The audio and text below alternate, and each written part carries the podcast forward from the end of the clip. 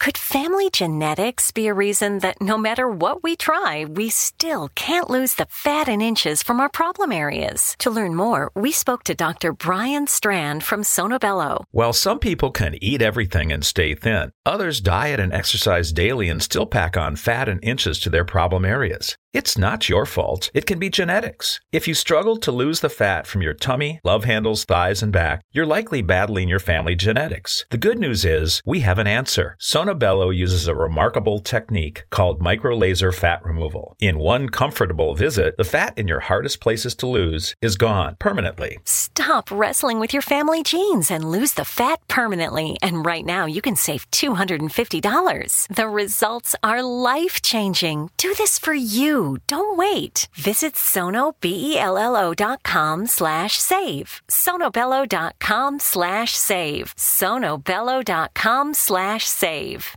What's my pet peeve? Messy cat litter.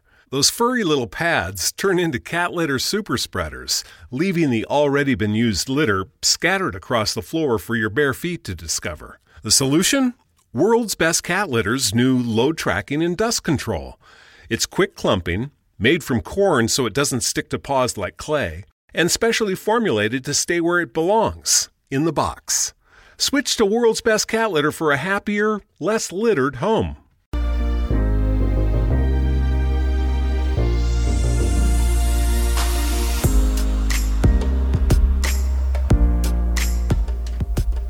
And welcome back to the Zone, everyone. I am Rob McConnell, and for the next four hours, I am your host. I am your guide as together we cross the time space continuum to this place that I call the Zone.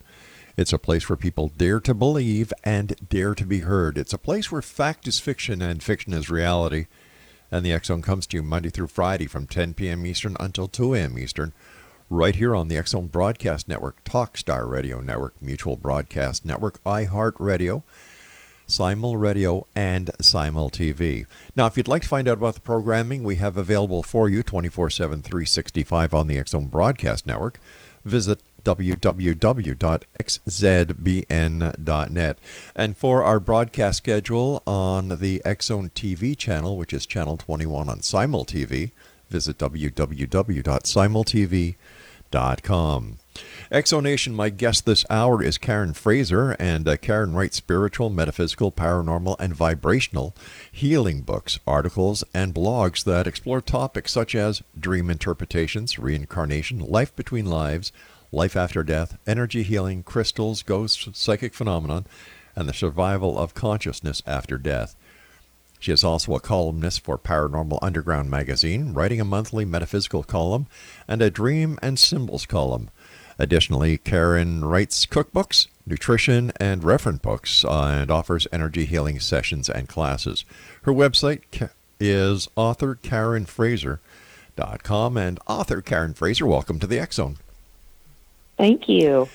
Uh, tell us a little bit more about yourself and, and, what was it that happened in the life of Karen Frazier that put her onto this path into the metaphysical? Yeah, it's a it's it's always an interesting question, isn't mm-hmm. it? So for me, I actually was raised in a very kind of a traditional religious background. Right. Um, but I had a father who was a very questioning person. And so while he attended church and, and made sure that my sisters and I attended church, he also was always kind of looking for things and questioning things. Right. And when I was about 15, he handed me a book by Raymond Moody. And that was the start of wow. all of it. it the the life uh, I can't even think of what the name is. It Life After Life? I think. I Raymond so, Moody's yeah. first book. And since then, the rest is history. Uh, the rest, of, well, kind of. I spent a long time mm-hmm. really um, struggling with what I considered were fringe beliefs. I come from a um, my my education is is more of concrete scientific things. But I always had this other side to me, mm-hmm. and I just kind of always thought that it was like a fringe fun interest as opposed to anything legit.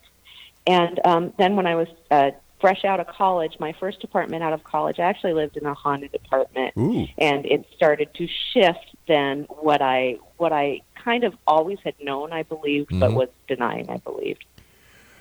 Uh, tell us about your first haunted apartment. That must have been uh, a rather exciting experience, if I can use that?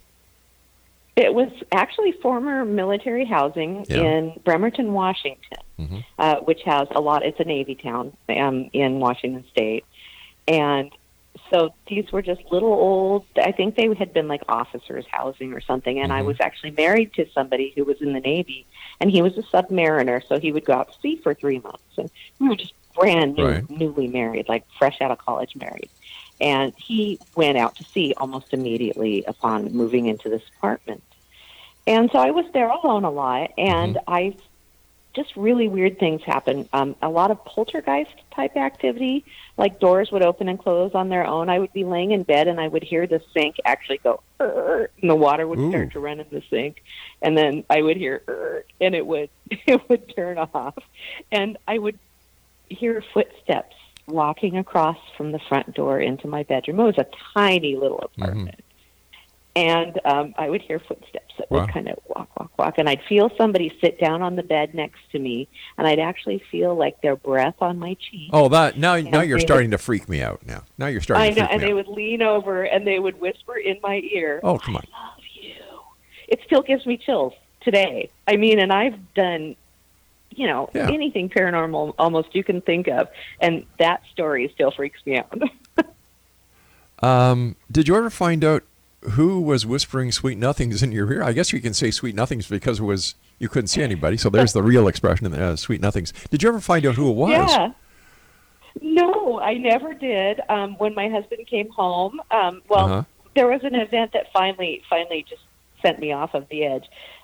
We, I went to work and I came home and my husband was still out at sea and the house Right. had been all locked up. And I walked in the front door and we had this six foot inflatable Godzilla because we were 22 Yeah. and it was sitting. It usually sat in the corner of my living room. It was sitting in the middle of my bed. Ooh. Yeah.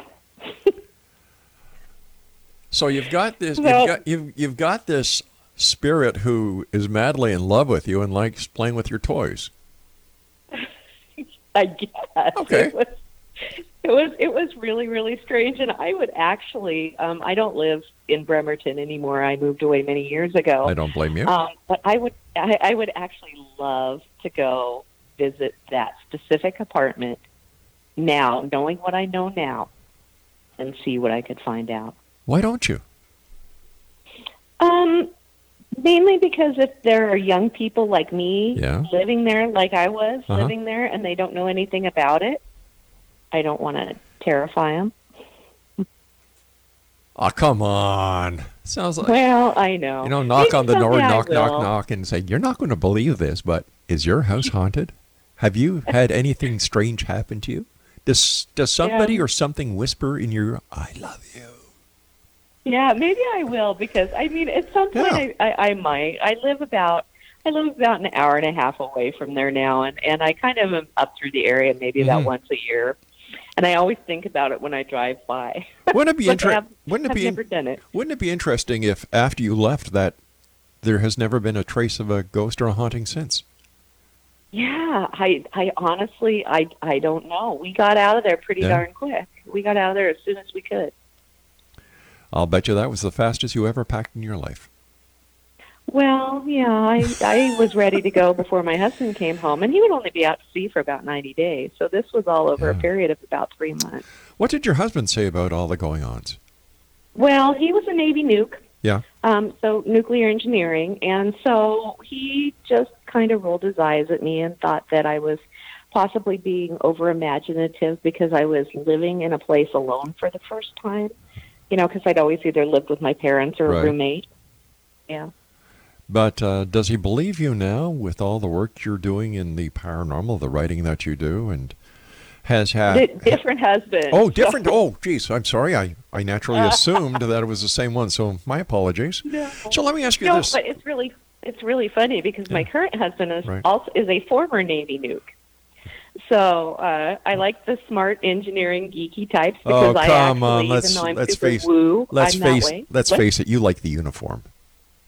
Aha! He doesn't wear the. He can't fit in the uniform anymore. I'm almost certain of it. Oh my goodness. Um, but he, I, you know, I have always liked those very analytical kind of geeky. That's and so my Mhm. my husband is that way, and he kind of rolled his eyes at me in the beginning um, when we've been together 18 years, My gosh. and in, the beginning he kind of rolled his eyes, but Uh-huh. oh no, he's had experiences now, and he's I, he believes me.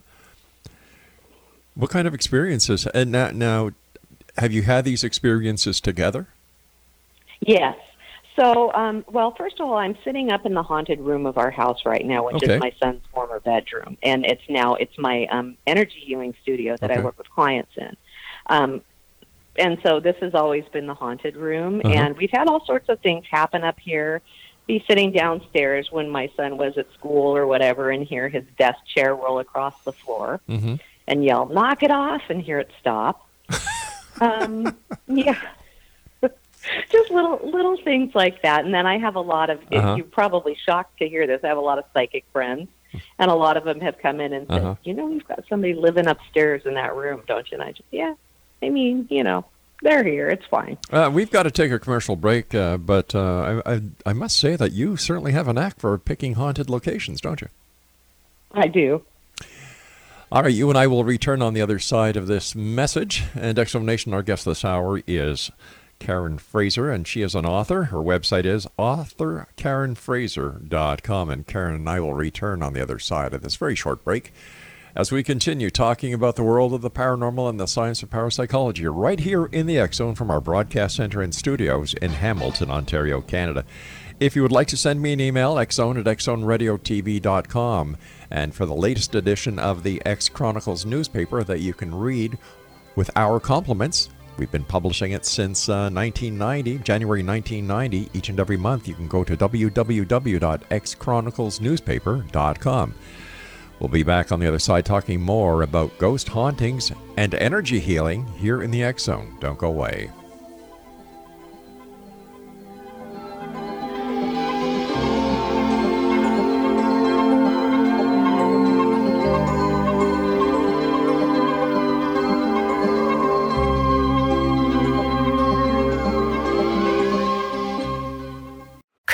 Could genetics be a reason that no matter what we try, we still can't lose the fat and inches from our problem areas? To learn more, we spoke to Dr. Brian Strand from Sonobello. While some people can eat everything and stay thin, others diet and exercise daily and still pack on fat and inches to their problem areas. It's not your fault. It can be genetics. If you struggle to lose the fat from your tummy, love handles, thighs, and back, you're likely battling your family genetics. The good news is we have an answer. Sonobello uses a remarkable technique called microlaser fat removal. In one comfortable visit, the fat in your hardest places to lose is gone permanently. Stop wrestling with your family genes and lose the fat permanently. And right now, you can save $250. The results are life changing. Do this for you. Don't wait. Visit sonobello.com slash save. sonobello.com slash save. sonobello.com slash save. The We're Going Family Style deal. Because I want a bite of your Big Mac. And I need some of your quarter pound. I'll try your filet of fish. There's a deal for every friend group at McDonald's. Order any two classics for just six bucks. Price of participation may vary. Single item at regular price cannot be combined with any other offer.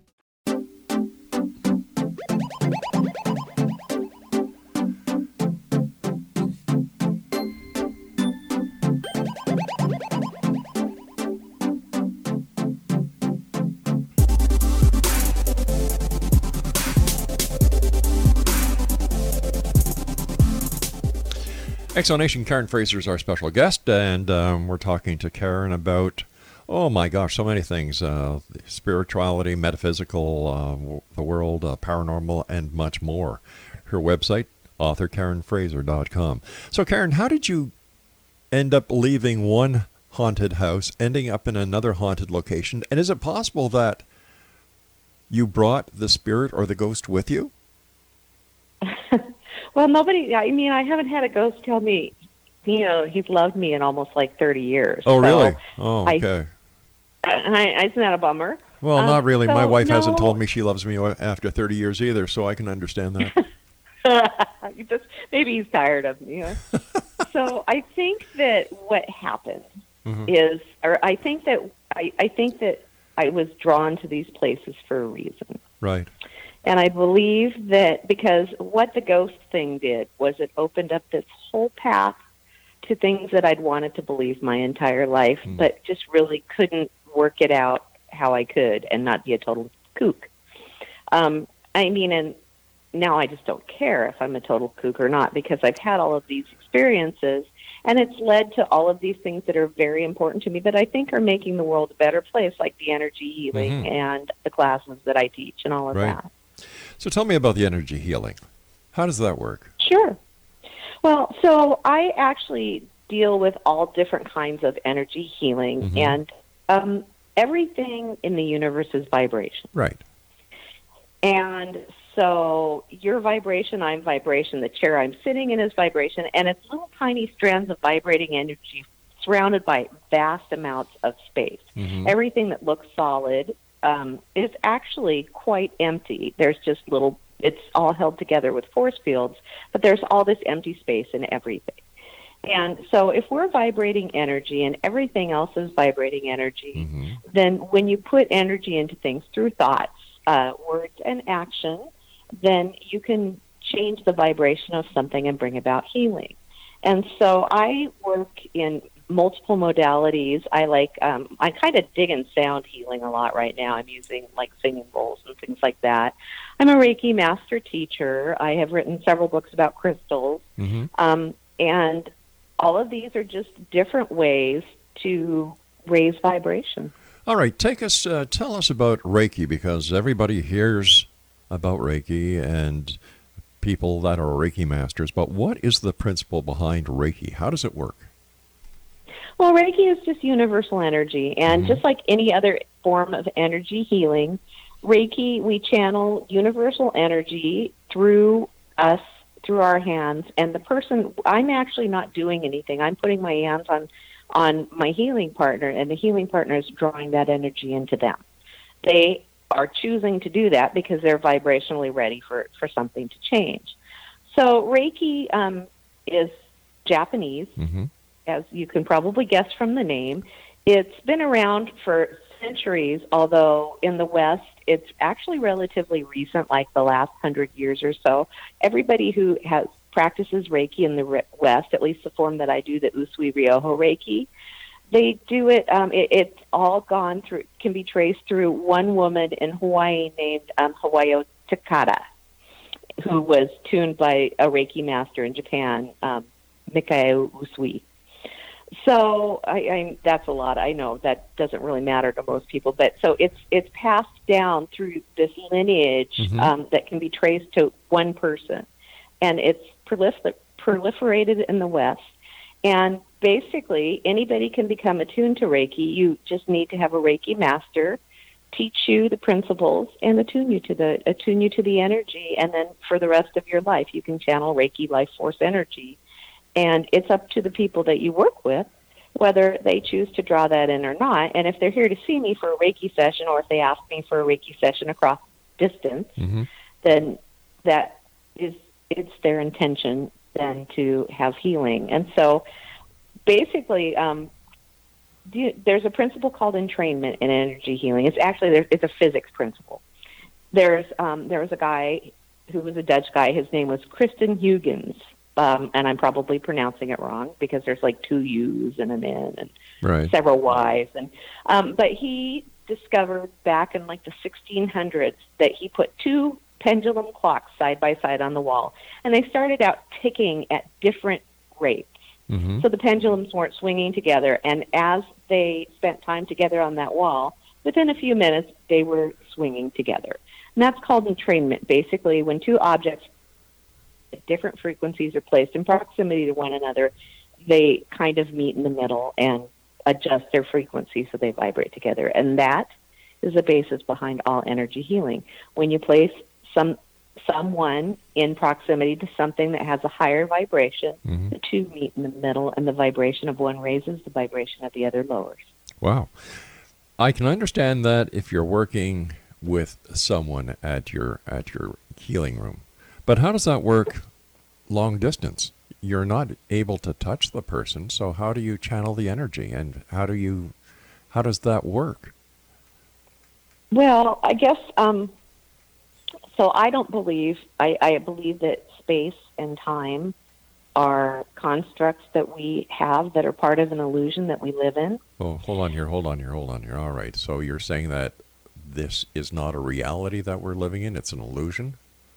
Uh, I think we live in the matrix. Okay, so how can Yeah. I be talking to you then if this is an illusion? Well, because we have all agreed to buy into this illusion when we came to be incarnated in the human body, when our spirits came to be incarnated in the human body. We all agreed to buy into the illusion so that we can have certain experiences and experience ourselves in certain ways so that we can know ourselves.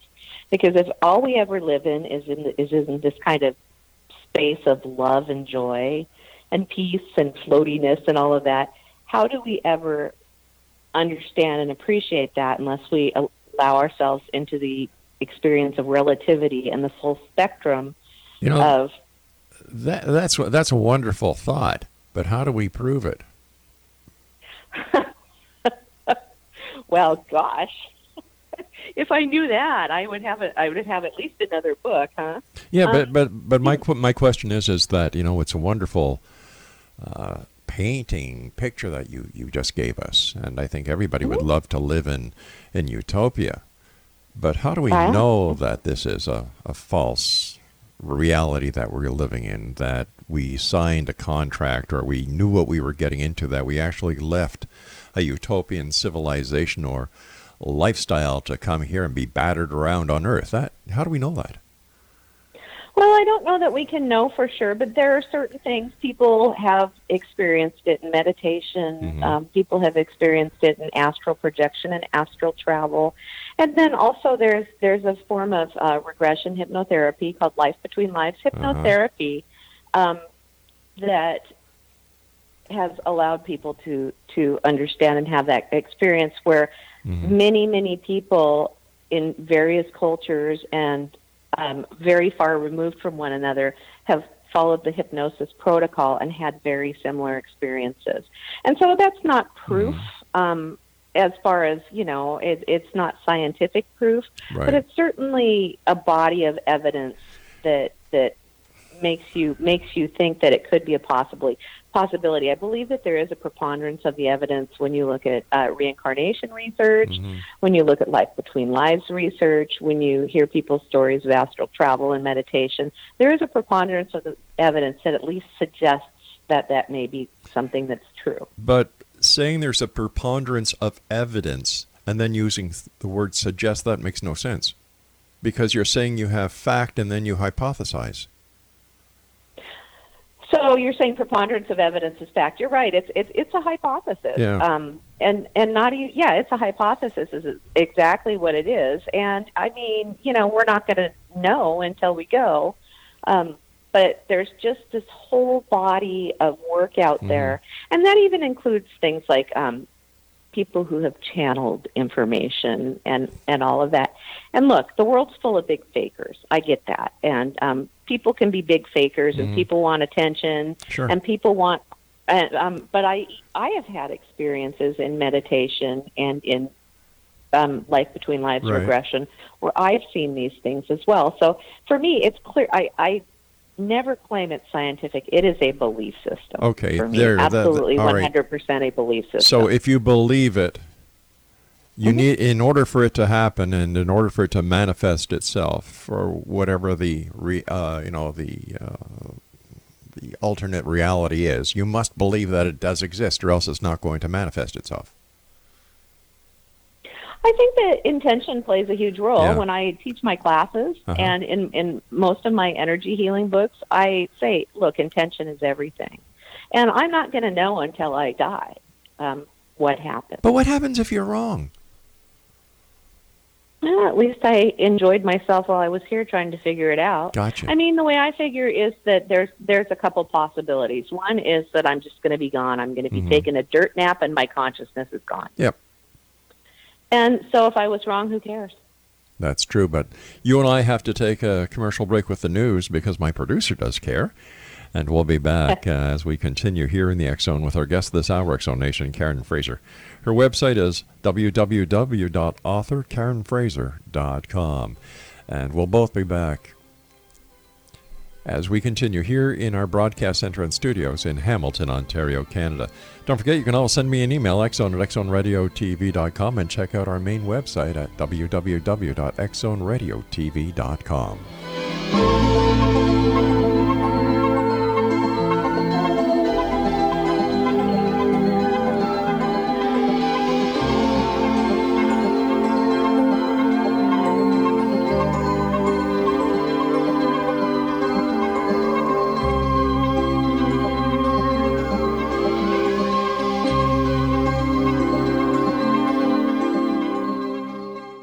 From world conflicts to falling financial markets, natural disasters, and more. Wish the headlines would just stop? It's not a news flash that life can feel like a pressure cooker. From managing work to building relationships, it's easy to feel overwhelmed. And for many of us, anxiety and stress are constant companions. But you are not alone. Support is out there, just waiting to meet you. And you can find it through friendly people at churchescare.com. At churchescare.com, we know that finding your community can feel intimidating. That's why we do the heavy lifting for you. Churchescare.com helps connect people like you to churches that can support and serve you.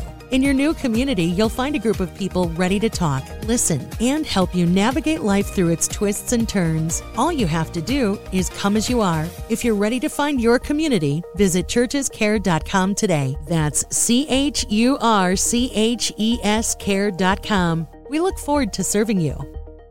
Progressive presents Forced Metaphors about bundling your home and auto. In sports, three goals is a hat trick. And when you bundle your home and auto with Progressive, you get a hat trick of great savings and round the clock protection. So you might be thinking, wait, that's two things. A hat trick is three. But in this metaphor, great savings counts as two goals, and so does round the clock protection. So it's like four goals, and that's more than three. It's basic math. Forced Metaphors. Presented by Progressive. Bundle and protect today. Progressive Casualty Insurance Company and affiliates. Discount not available in all states or situations.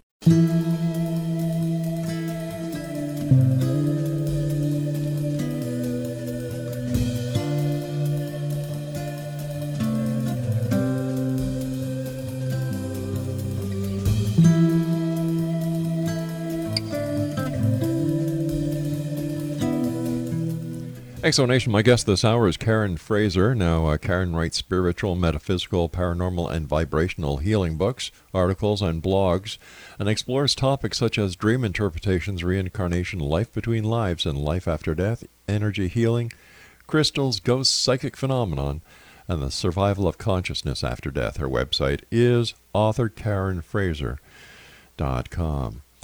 Um,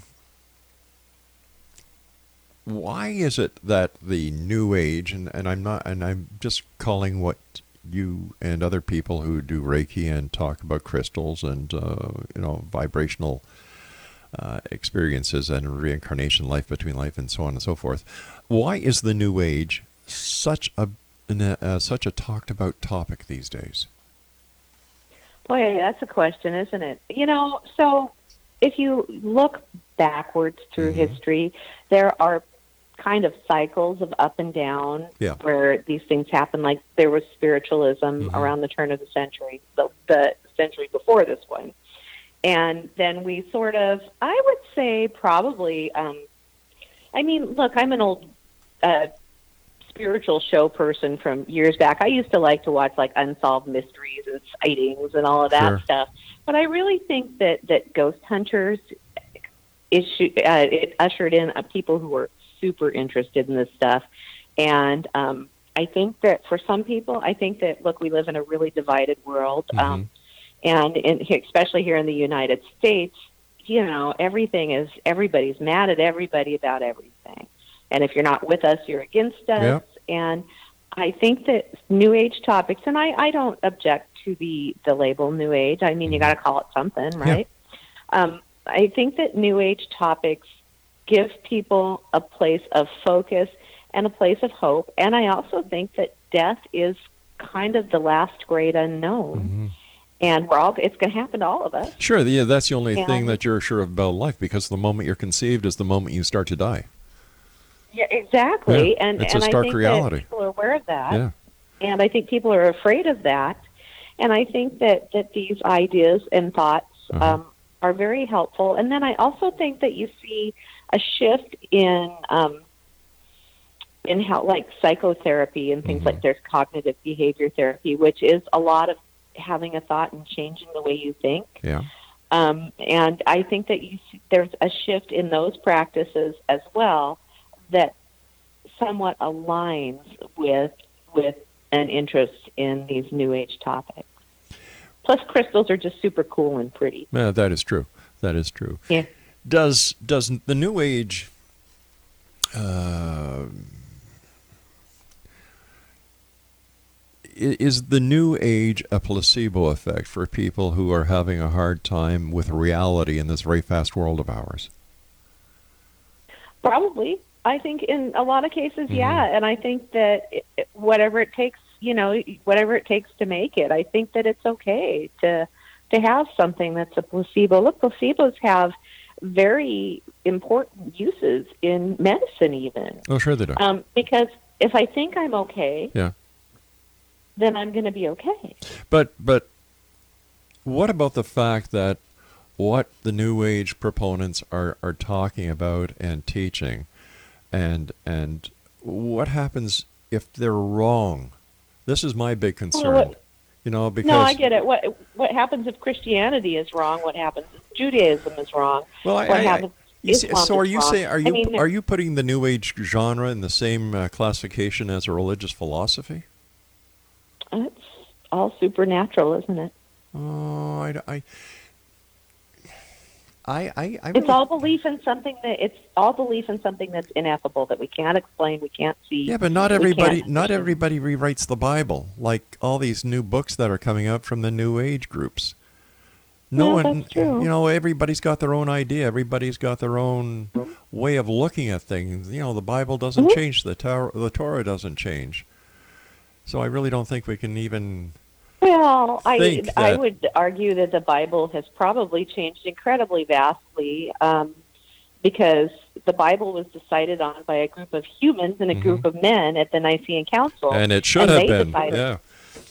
Yeah. So so you know, the Bible, and and I believe that there are truths in the Bible. Look, I was Sure. raised Christian. Um, I believe in God, Yeah. uh, not necessarily the personal dad God, you know, the guy in Rome, Why not? but I believe I believe in the God of Einstein, Oh boy. which is Yeah. the the force that unites everything in the universe. That's so may the, the force may the force be with you, huh?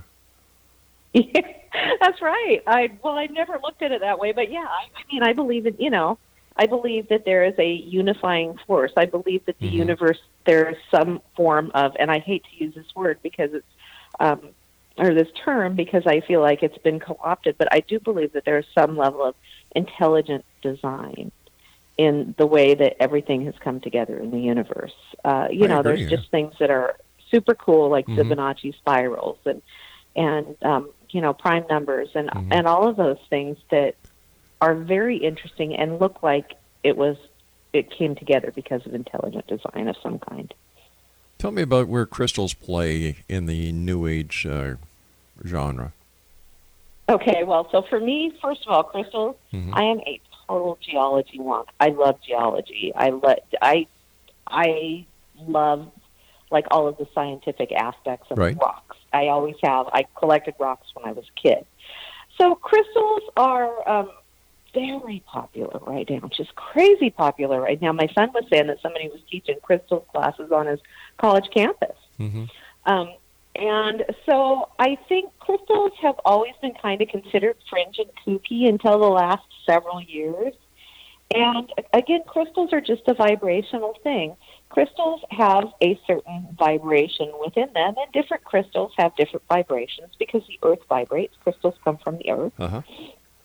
And um, so when you put a crystal near something that's vibrating at a lower vibration, the, your vi- the vibration of whatever you put them near changes. And it meets the crystals in the middle. And, and so for me, it's just that simple. It's, it's still just a matter of vibration. But also, they're super cool and they're really pretty, and I like to have them around because I like to look at them. Okay, so how would they be used within the new age uh, world? Well, they're used in a lot of ways. Um, so I that's actually the subject of it, my next book that I have coming out called Crystal Alchemist that is talks about the various uses for crystals. People wear crystals um, in order to perhaps set an intention or to change their frequency or vibration. People place crystals in their spaces, either in grids, which are just uh, ge- geometric arrangements of mm-hmm. crystals, of various crystals, um, around where they live in hopes of raising the vibration of the places they, where they live and work and play. Um, you know, you can buy soap with crystals in it now if you want to wash yourself with them. So you can you can use them in any way, and essentially, look for some people they're just a reminder. I have a crystal I wear around my neck. I look mm-hmm. at it, and it reminds me that I want to speak my truth. And so it can just be a simple reminder of an intention, or it can okay. be a vibration that works within my vibration and, and helps me choose something different. It just helps you make a make yourself a better person. Yeah. Yeah. Let's talk, if we if we can, about um, survival of consciousness after death. Yeah. Go ahead. Tell me about it. well, so I've spent um, years thinking about this since that first Raymond Moody book, and I've mm-hmm. actually interviewed Dr. Moody a few times um, when I was doing a radio show as well. And um, what a lovely man he is, by the way. And he just because he sort of interested me in everything, mm-hmm. he was kind of like, you know, this is the guy I want to talk to. And um, so he, you know, he was the one who really first got me thinking about survival of consciousness about death because when I was uh, younger, when I was in my early teens, I was the the kid in Sunday school that the Sunday school teacher didn't like very much because I always had questions, and the questions weren't always easy things to answer. Um, you know, how could somebody who's never had sex have a baby? Things like that. I, I would ask those questions, and usually just, you know, kind of get shuffled to the side. Mm-hmm. Um, so, so when I up until when I read the the Dr. Moody's book, yeah. I hadn't believed that consciousness survived death. I believed that I probably would be gone and that would be it, and it would be peaceful because I would be, I just, I would be gone. There would right. be nothing left of. Um, but if everything is energy and everything is vibration, mm-hmm. and one of the laws of thermodynamics is that energy can neither be uh, destroyed or it can't be destroyed or created. It just is, and it changes form. Right.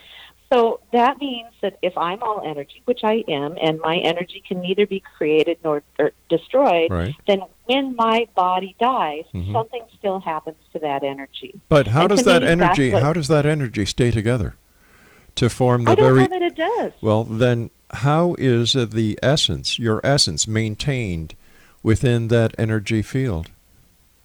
I think it's maintained in every single strand of energy. I kind of look at consciousness mm-hmm. as um, the ocean. If I dip a cup of water in the ocean, yeah, that cup of water now has an identity as a cup of water, right? Mm-hmm. When I dump it back in the ocean, the water disperses, but it still has the memory of being that cup of water. You and I have to take our final break. Please stand by. Zone Nation, Karen Frazier is our guest this hour. Her website is authorkarenfrazier.com. This is the Zone. I am Rob McConnell. I'll be back on the other side of this break as we wrap up this hour from our broadcast center and studios in Hamilton, Ontario, Canada. Don't go away.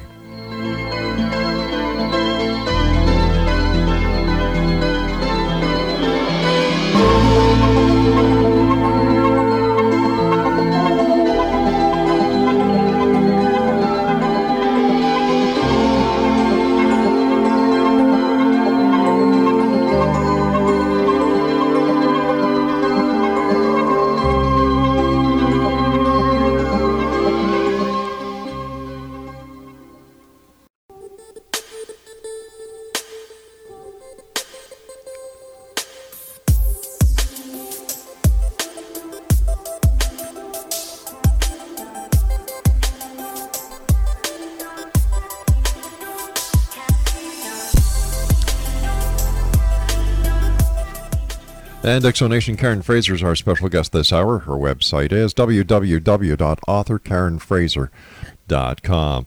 Uh, Karen, before we went to the break, uh, we were just starting to talk about consciousness, uh, the survival of consciousness after death. Yes. Okay, uh, can you give us some examples of that?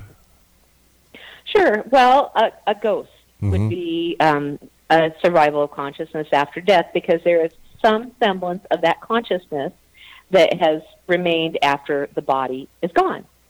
So anything where consciousness remains after the body is gone is survival consciousness after death. So if a medium is communicating with people on the other side, um, across the veil, whatever they call it, right? Yeah. that would be that consciousness surviving because some part of that person's consciousness is still communicating through this medium if the medium is genuinely having those communications. Um, if you are reincarnated and you have memories of a past life, that is possible evidence of survival of consciousness after death. Even um, near death experiences where someone has actually physically died and then come back is an is an example of, of conscious survival after death. Uh, okay, I'm trying to understand. Yeah, well, all right. So if somebody has near-death experience and they Mhm. come back, But while they're dead, Right, they have, right. they're having that experience. Okay, you I know see, I they see, they yeah. and they have the the stages. They float above their Mhm. body. They hear what the doctors are saying. right? Um, all of those all of those things that that Dr. Moody discussed and that Sam Parnia has worked on in his his work with uh, near death experiences as well with his Mhm. heart patients. Um, while they're dead, if they're having this experience, there's no brain cells firing for them to be having this experience if they're truly dead. And so it's that consciousness is having that experience. Based on our understanding of how death works at this point, but what happens five, six, seven years down the line, and more discoveries are made, and what we believe happens at the point of death now is totally disproven, and the new way of thinking happens. How does this affect the the uh, survival of consciousness after life, the near death, uh, you know, the out of body experiences, and all the other topics that, Yeah. that are that are so popular today? It's a great question, but I don't know the answer Yeah. because um, I mean, I would frankly, Mhm. I I think that everything that we're talking about has scientific explanations. I think most of it's going to be found Mhm. in consciousness and quantum research.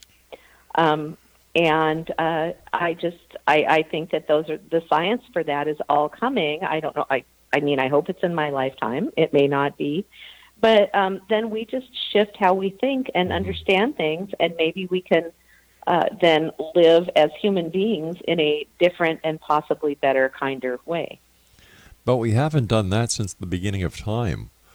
We certainly have not, have we? Yeah. But it's always an admirable goal. It, it is, it is, and um, you know there are species in the animal kingdom that just cannot live together. There are fish that cannot live together, and I look at the big picture and saying, listen, Mother Nature is showing us that as members of this planet and the animal kingdom, we will never live in peace.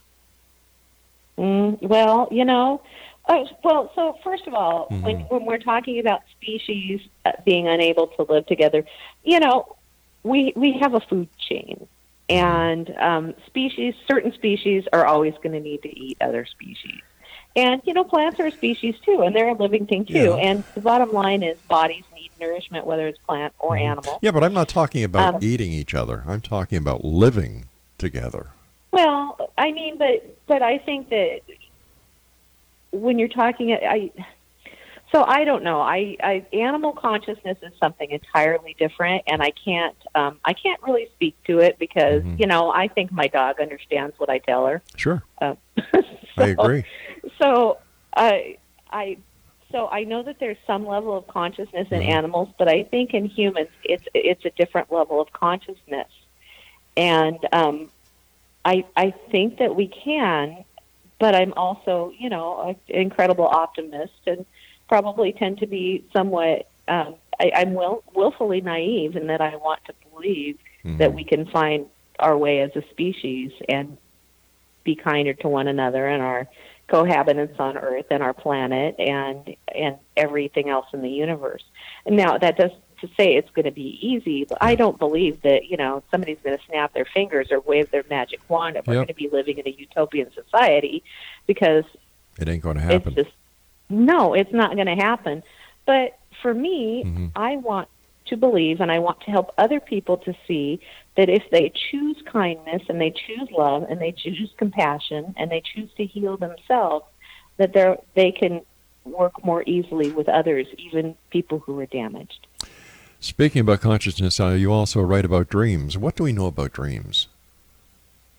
You know, we don't know nearly as much about dreams as we would like to. Mhm. Uh, so, with dreams, a lot of your dreams are, and usually just the ones you don't remember, are just processing. Your mind uses dreams Right. to process the events of your day.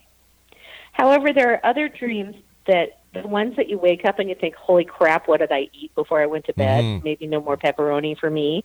Um, a lot of those dreams are symbolic, and if you look at the symbols, you can come up with pretty, pretty cogent arguments that these dreams are telling you something.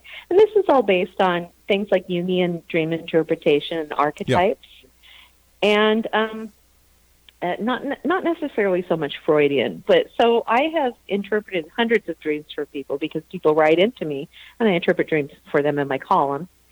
And um, usually they're pretty shocked at how right on those dreams are when I don't know anything about them because they write to me anonymously. Right. And all I'm doing is looking at the symbols and the context and and the overall theme of the dream and saying, look, this is probably what the dream is telling you about what's going on in, in their your life. So, where did you learn all of the symbols, uh, and uh, where did you learn the ability to interpret dreams?